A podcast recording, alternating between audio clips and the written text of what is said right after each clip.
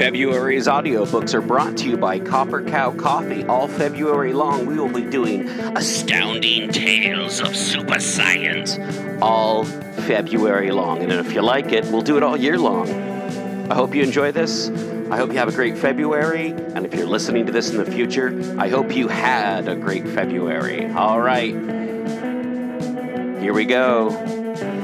Astounding Stories, Copper Cow Coffee, link in the show notes. Astounding Stories, January 1930. Introduction Introducing Astounding Stories. What are astounding stories? Well, if you lived in Europe in 1490 and someone told you that the earth was round and moved around the sun, that would have been an astounding story. Or if you had lived in 1840 and were told that someday men a thousand miles apart would be able to talk to each other through a little wire or without any wire at all, that would have been another. Or if, in 1900, they predicted ocean crossing airplanes and submarines, world girdling zeppelins, 60 story buildings, radio, metal that can be made to resist gravity and float in the air, these would have been other astounding stories. Today, time has gone by, and all these things are commonplace. That is the only real difference between the astounding and the commonplace time. Tomorrow, more astounding things are going to happen.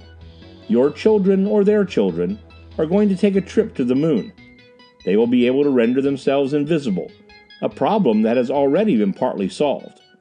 They will be able to disintegrate their bodies in New York and reintegrate them in China, and in a matter of seconds. Astounding? Indeed, yes. Impossible? Well, television would have been impossible, almost unthinkable 10 years ago. Now you will see the kind of magazine that it is our pleasure to offer you, beginning with this, the first number of Astounding Stories. It is a magazine whose stories will anticipate the super scientific achievements of tomorrow, whose stories will not only be strictly accurate in their science, but will be vividly, dramatically, and thrillingly told. Already we have secured stories by some of the finest writers of fantasy in the world. Men such as Ray Cummings, Murray Leinster, Captain S.P. Meek, Harl Vincent, R.F. Starzl, and Victor Rousseau. So order your next month's copy of Astounding Stories in advance. The Editor. End of part. Recording by Kathy Wright. Astounding Stories, January 1930. The Beetle Horde, a two part novel by Victor Rousseau. Dodd and Tommy realized that they were powerless against the monstrous beetles. Chapter 1 Dodd's Victory. Only two young explorers stand in the way of the mad Bram's horrible revenge the releasing of his trillions of man sized beetles upon an utterly defenseless world.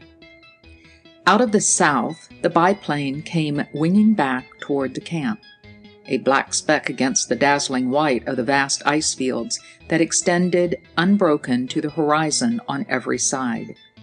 It came out of the south, and yet, a hundred miles further back along the course on which it flew, it could not have proceeded in any direction except northward. For a few hundred miles south lay the South Pole the goal toward which the Travers expedition had been pressing for the better part of that year.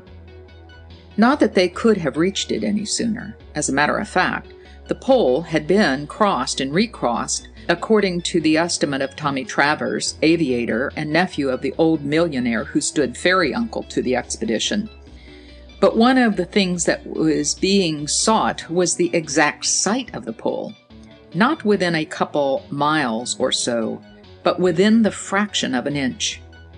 It had something to do with Einstein, and something to do with terrestrial magnetism and the variations of the south magnetic pole and the reasons therefore, and something to do with parallaxes and the precession of the equinoxes and other things. This search for the pole's exact location. But all that was principally the affair of the astronomer to the party Tommy Travers, who was now evidently on his way back, didn't give a whoop for Einstein or any of the rest of his stuff. He had been enjoying himself after his fashion during a year of frostbite and hard rations, and he was beginning to anticipate the delights of the return to Broadway. Captain Storm, in charge of the expedition, together with the five others of the advance camp, watched the plane maneuver up to the tents.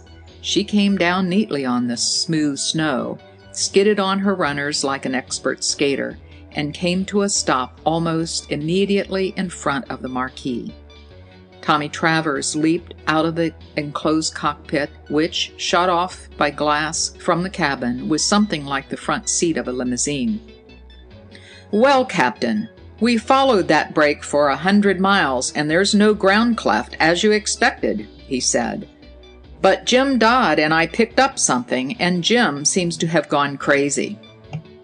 Through the windows of the cabin, Jim Dodd, the young archaeologist of the party, could be seen apparently wrestling with something that looked like a suit of armor. By the time Captain Storm, Jimmy, and the other members of the party had reached the cabin door, Dodd had got it open and flung himself out backward, still hugging what he had found and maneuvering so that he managed to fall on his back and sustain its weight. Say, what the. What. What. What's that? gasped Storm. Even the least scientific minded of the party gasped in amazement at what Dodd had. It resembled nothing so much as an enormous beetle. As a matter of fact, it was an insect, for it had the three sections that characterize this class, but it was merely the shell of one, between four and five feet in height. When Dodd stood it on end, it could now be seen to consist of the hard exterior substance of some huge, unknown coleopter. This substance, which was fully three inches thick over the thorax, looked as hard as plate armor. What, what is, what is it? gasped Storm again. Tommy Travers made answer, for James Dodd was evidently uh, incapable of speech, more from emotion than from force with which he had landed backward in the snow. We found it at the pole, Captain, he said. At least pretty near where the pole ought to be. We ran into a current of warm air or something. The snow had melted in places, and there were patches of bare rock. This thing was lying in a hollow among them. If I didn't see it for my eyes, I'd think you crazy, Tommy, said Storm with some asperity. What is it, a crab? Crab be damned, shouted Jim Dodd, suddenly recovering his faculties. My God, Captain Storm, don't you know the difference between an insect and a crustacean?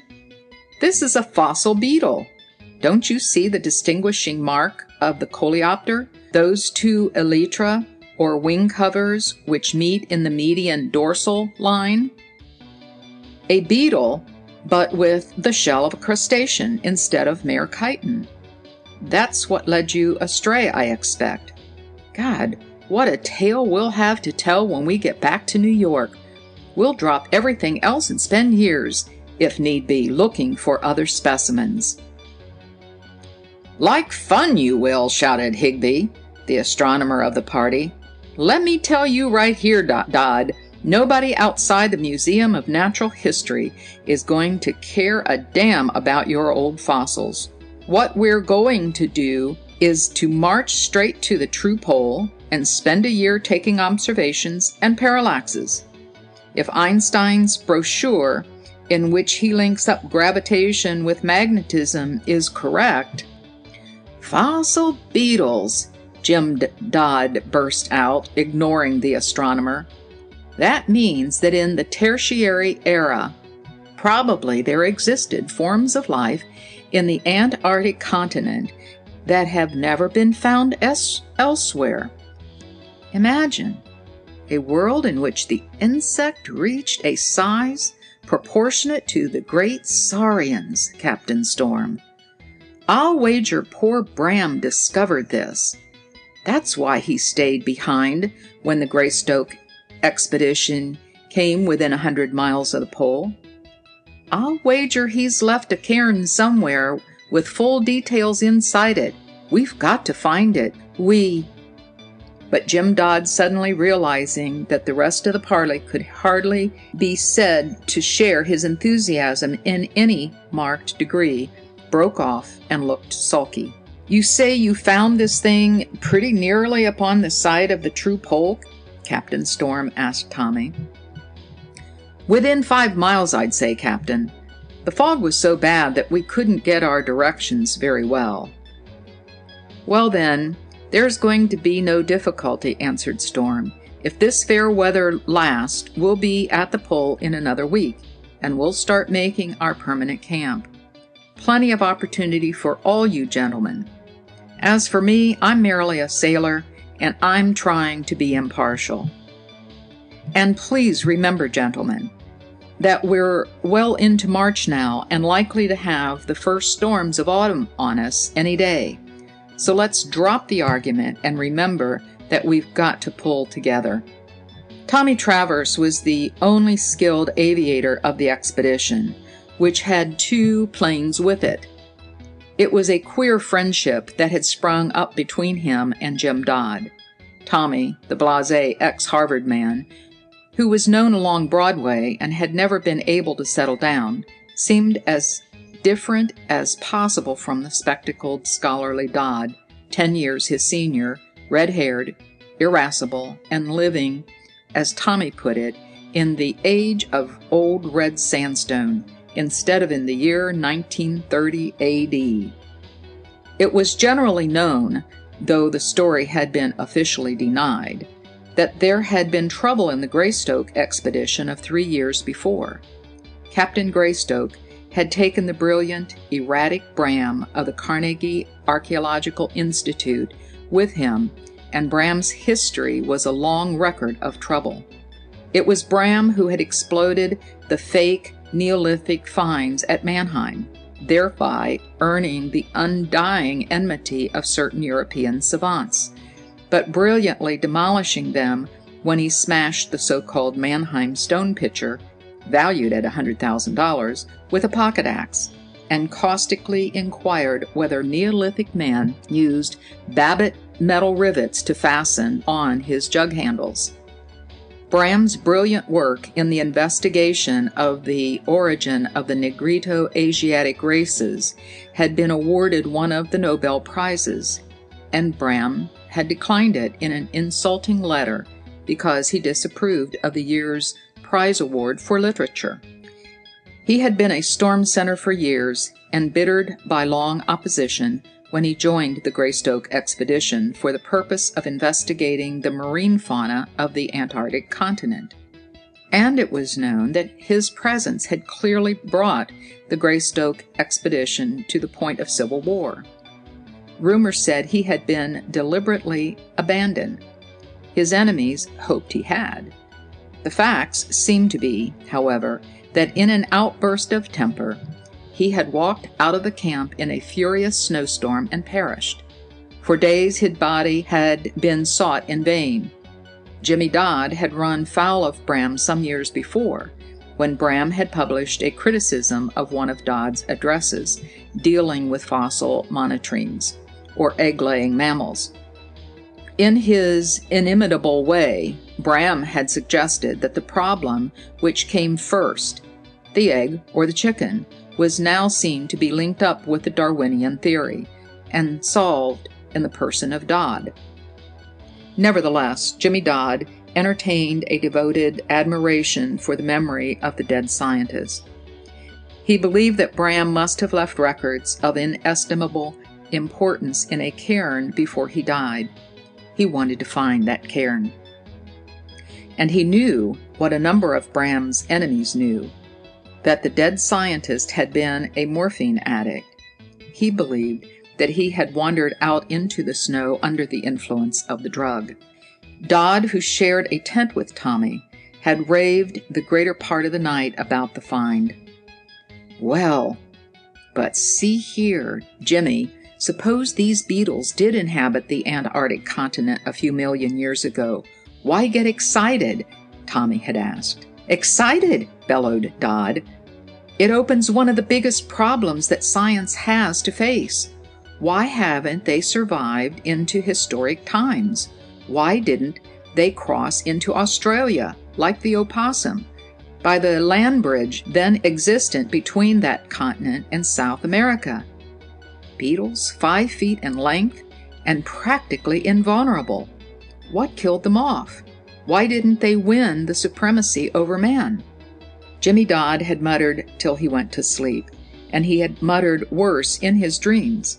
Tommy was glad that Captain Storm had given them permission to return to the same spot next morning and look for fo- up further fossils, though his own interest in them was of the slightest.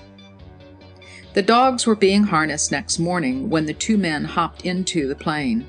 The thermometer was unusually high for the season, for in the south polar regions, the short summer is usually at the end by March.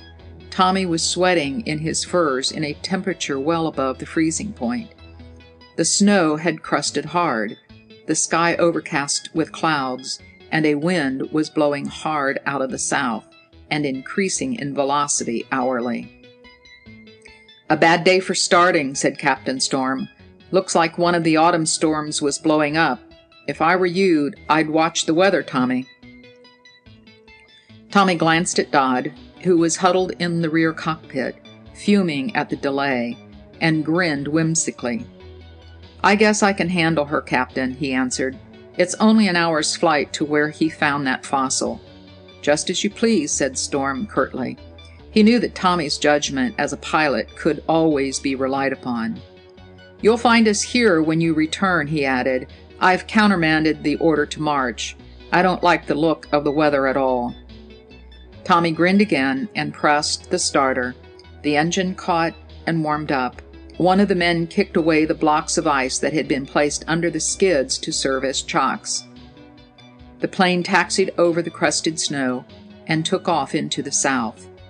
The camp was situated in a hollow among the ice mountains that rose to a height of two or three thousand feet all around.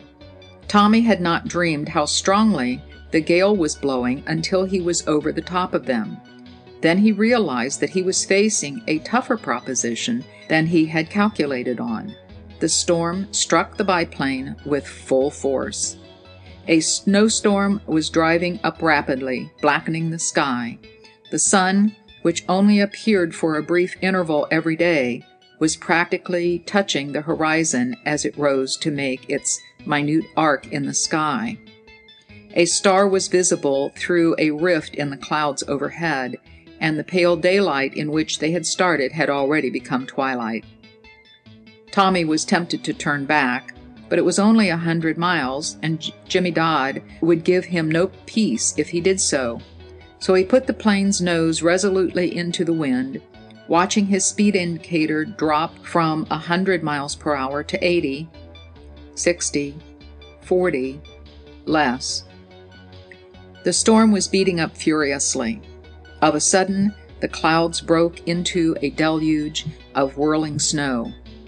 In a moment, the windshield was frozen, opaque mass. Tommy opened it and peered out into the biting air. He could see nothing.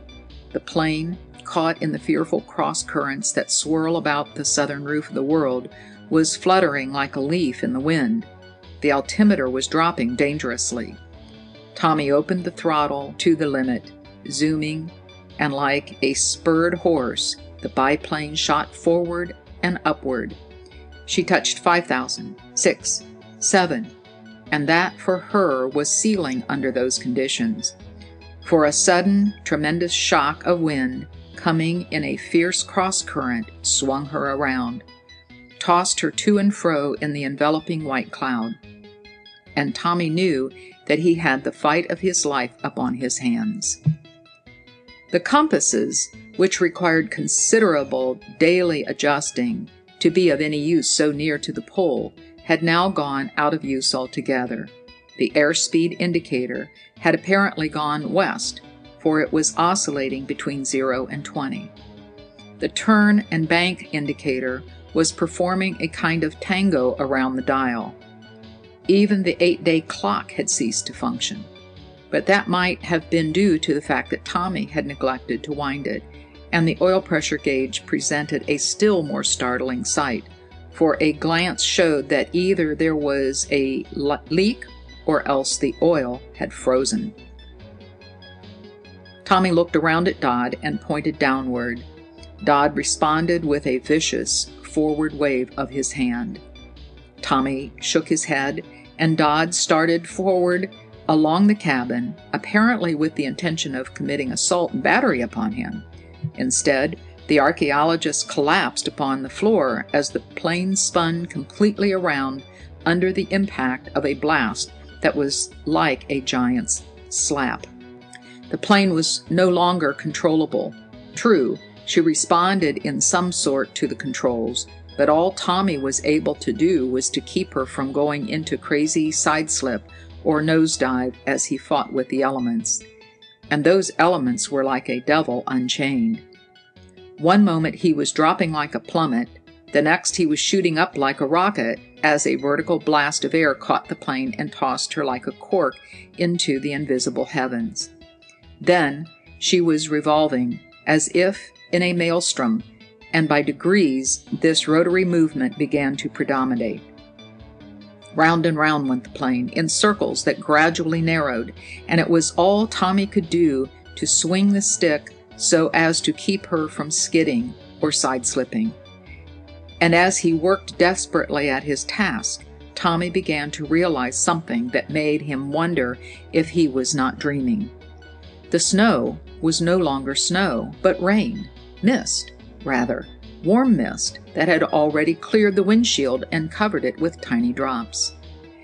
And that white, opaque world into which he was looking was no longer snow, but fog, the densest fog that Tommy had ever encountered. Fog, like white wool, drifting past him in fleecy flakes that looked as if they had solid substance. Warm fog that was like balm upon his frozen skin, but of a warmth that was impossible within a few miles of the frozen pole. Then there came a momentary break in it, and Tommy looked down and uttered a cry of fear. Fear because he knew that he must be dreaming. Not more than a thousand feet beneath him, he saw patches of snow and patches of green grass, the brightest and most verdant green that he had ever seen in his life. He turned round at a touch on his shoulder. Dodd was leaning over him, one hand pointing menacingly upward and onward. You fool! Tommy bellowed in his ear. D'you think the South Pole lies over there? It's here! Yeah! Don't you get it, Jimmy? Look down! This valley! God, Jimmy, the South Pole's a hole in the ground! And as he spoke, he remembered vaguely some crank who had insisted that the two poles were hollow because what was the fellow's reasoning? Tommy could not remember it.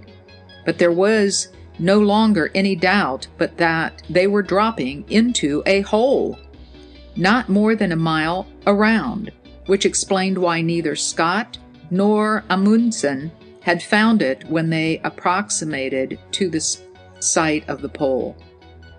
A hole, a warm hole, up which a current of warm air was rushing forming the white mist that now gradually thinned as the plane descended. The plateau, with its covering of eternal snows, loomed in a circle high above head. Underneath was green grass now, grass and trees. The fog was nearly gone. The plane responded to the controls again. Tommy pushed the stick forward and came round in a tighter circle. And then something happened that he had not in the least expected. One moment he seemed to be traveling in a complete calm, a sort of clear funnel with a ring of swirling fog outside it. The next he was dropping into a void. There was no air resistance. There seemed hardly any air, for he felt a choking in his throat and a tearing at his lungs as he strove to breathe. He heard a strangled cry from Dodd and saw that he was clutching with both hands at his throat, and his face was turning purple. The controls went limp in Tom's hands. The plane, gyrating more slowly, suddenly nosed down, hung for a minute in that void, and then plunged toward the green earth, 200 feet below, with appalling swiftness. Tommy realized that a crash was inevitable. He threw his goggles up over his forehead, turned and waved to Dodd an ironic farewell. He saw the earth rush up at him. Then came the shattering crash, and then oblivion. Chapter 2 Beetles and Humans. How long he had remained unconscious, Tommy had no means of determining. Of a sudden, he found himself lying on the ground beside the shattered plane, with his eyes wide open. He stared at it and stared about him, without understanding where he was or what had happened to him.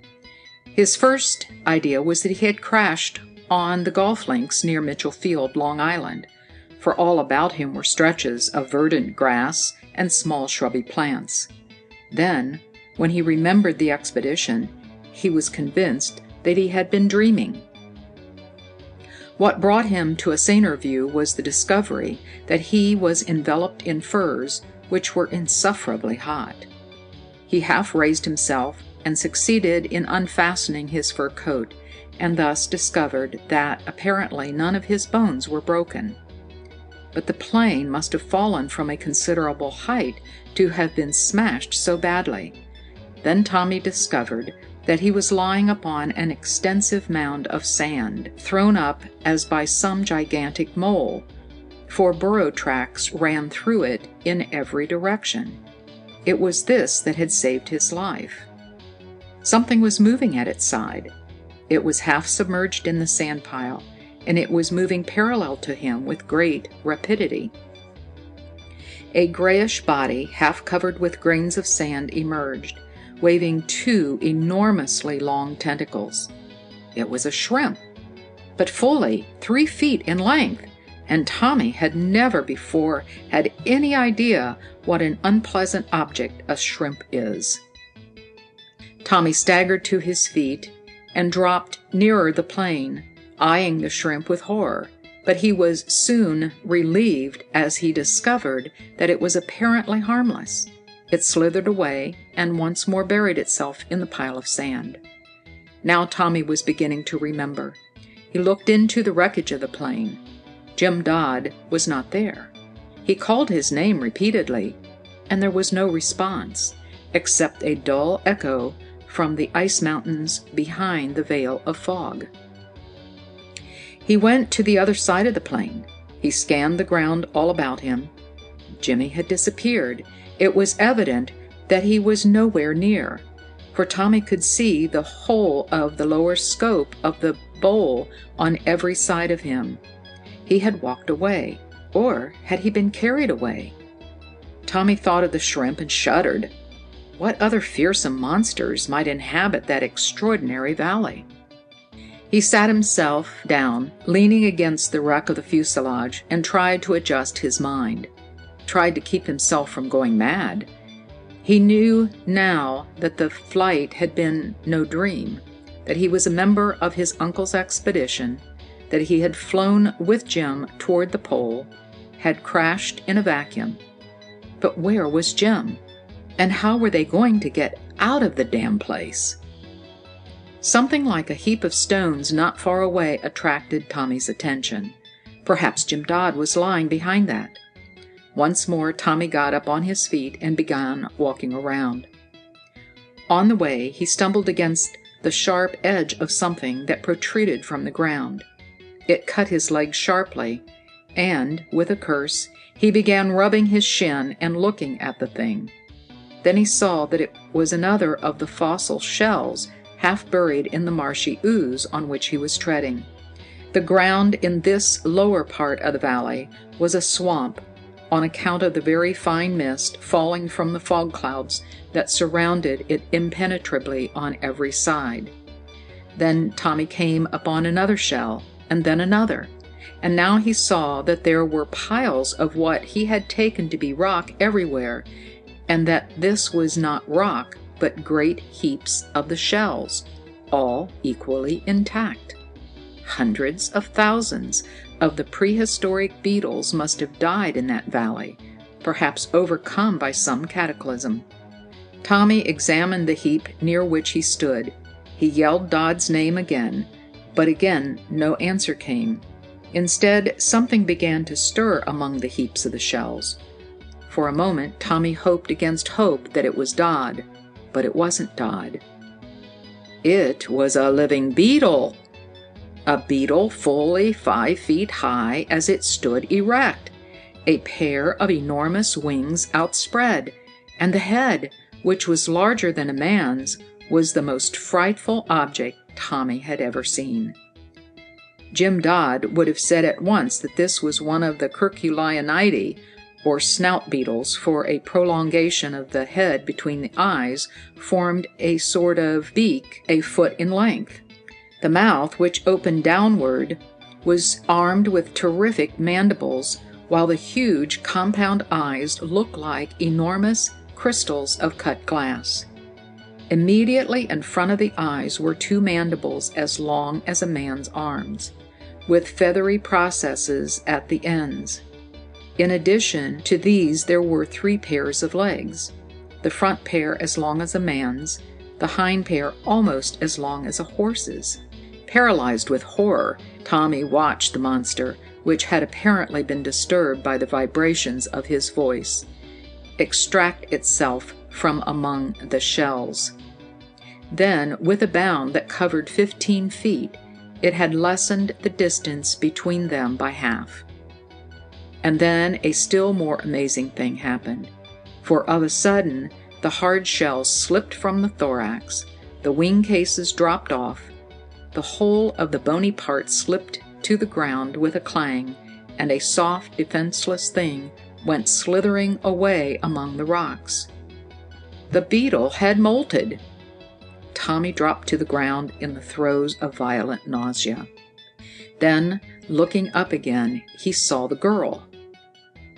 She was about a hundred yards away from him, very close to the fallen plane, and she must have emerged from a large hole in the ground which Tommy could now see under a ledge of overhanging rock. She seemed to be dressed in a single garment which fell to her knees and appeared to fit tightly about her body, but as she came nearer, Tommy, watching her, petrified by this latest apparition, discovered that it was woven of her own hair, which must have been of immense length, for it fell naturally to her shoulders and thence was woven into this cloth fitting material, a fringe an inch or two in length extending beneath the selvage. She was about six feet tall and apparently made after the normal human pattern. She moved with a slow, majestic swing, and if ever any female had seemed to Tommy to have the appearance of an angel, this unknown woman did.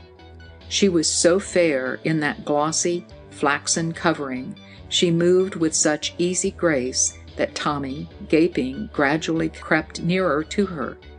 She did not seem to see him. She was stooping over the very sand heap into which he had fallen. Suddenly, with lightning like rapidity, her arms shot out. Her hands began tunneling in the sand. With a cry of triumph, she pulled out the shrimp Tommy had seen, or another like it, and stripping it off the shell, began devouring it with evident relish. In the midst of her meal, the girl raised her head and looked at Tommy. He saw that her eyes were filmed, vacant, dead. Then of a sudden, a third membrane was drawn back across the pupils, and she saw him. She let the shrimp drop to the ground, uttered a cry, and moved toward him with a tottering gait. She groped toward him with outstretched arms, and then she was blind again, for the membrane once more covered her pupils. It was as if her eyes were unable to endure even the dim light of the valley, through whose surrounding mist the low sun, setting just above the horizon, was unable to diffuse itself save as a brightening of the fog curtain. Tommy stepped toward the girl. His outreached hand touched hers. It was unquestionably a woman's hand he held, delicately warm, with exquisitely molded fingers, in whose touch there seemed to be, for the girl, some tactile impression of him.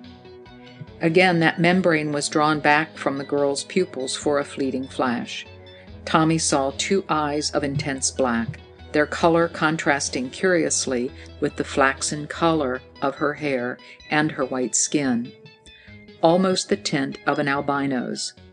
Those eyes had surveyed him and appeared satisfied that he was one of her kind. She could not have seen very much in that almost instantaneous flash of vision. Queer, that membrane, as if she had been used to living in the dark, as if the full light of the day was unbearable. She drew her hand away. Soft vocals came from her lips. Suddenly she turned swiftly.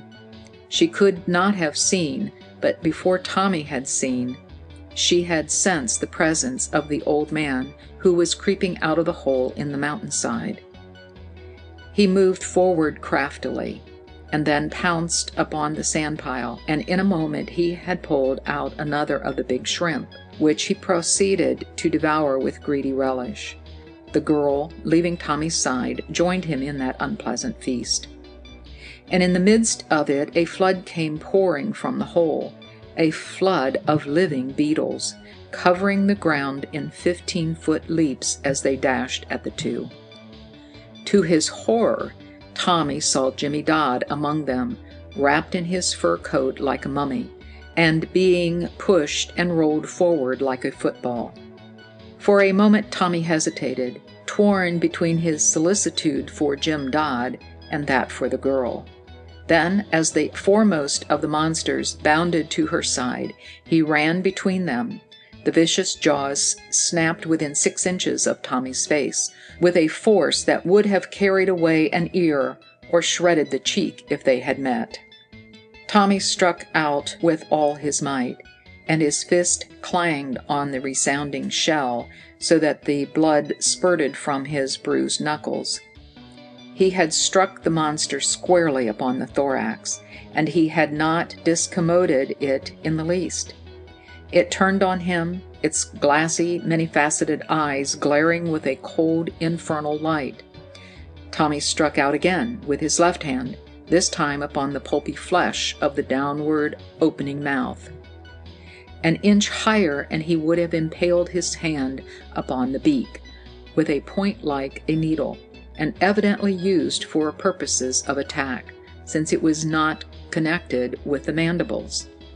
The blow appeared to fall in the only vulnerable place.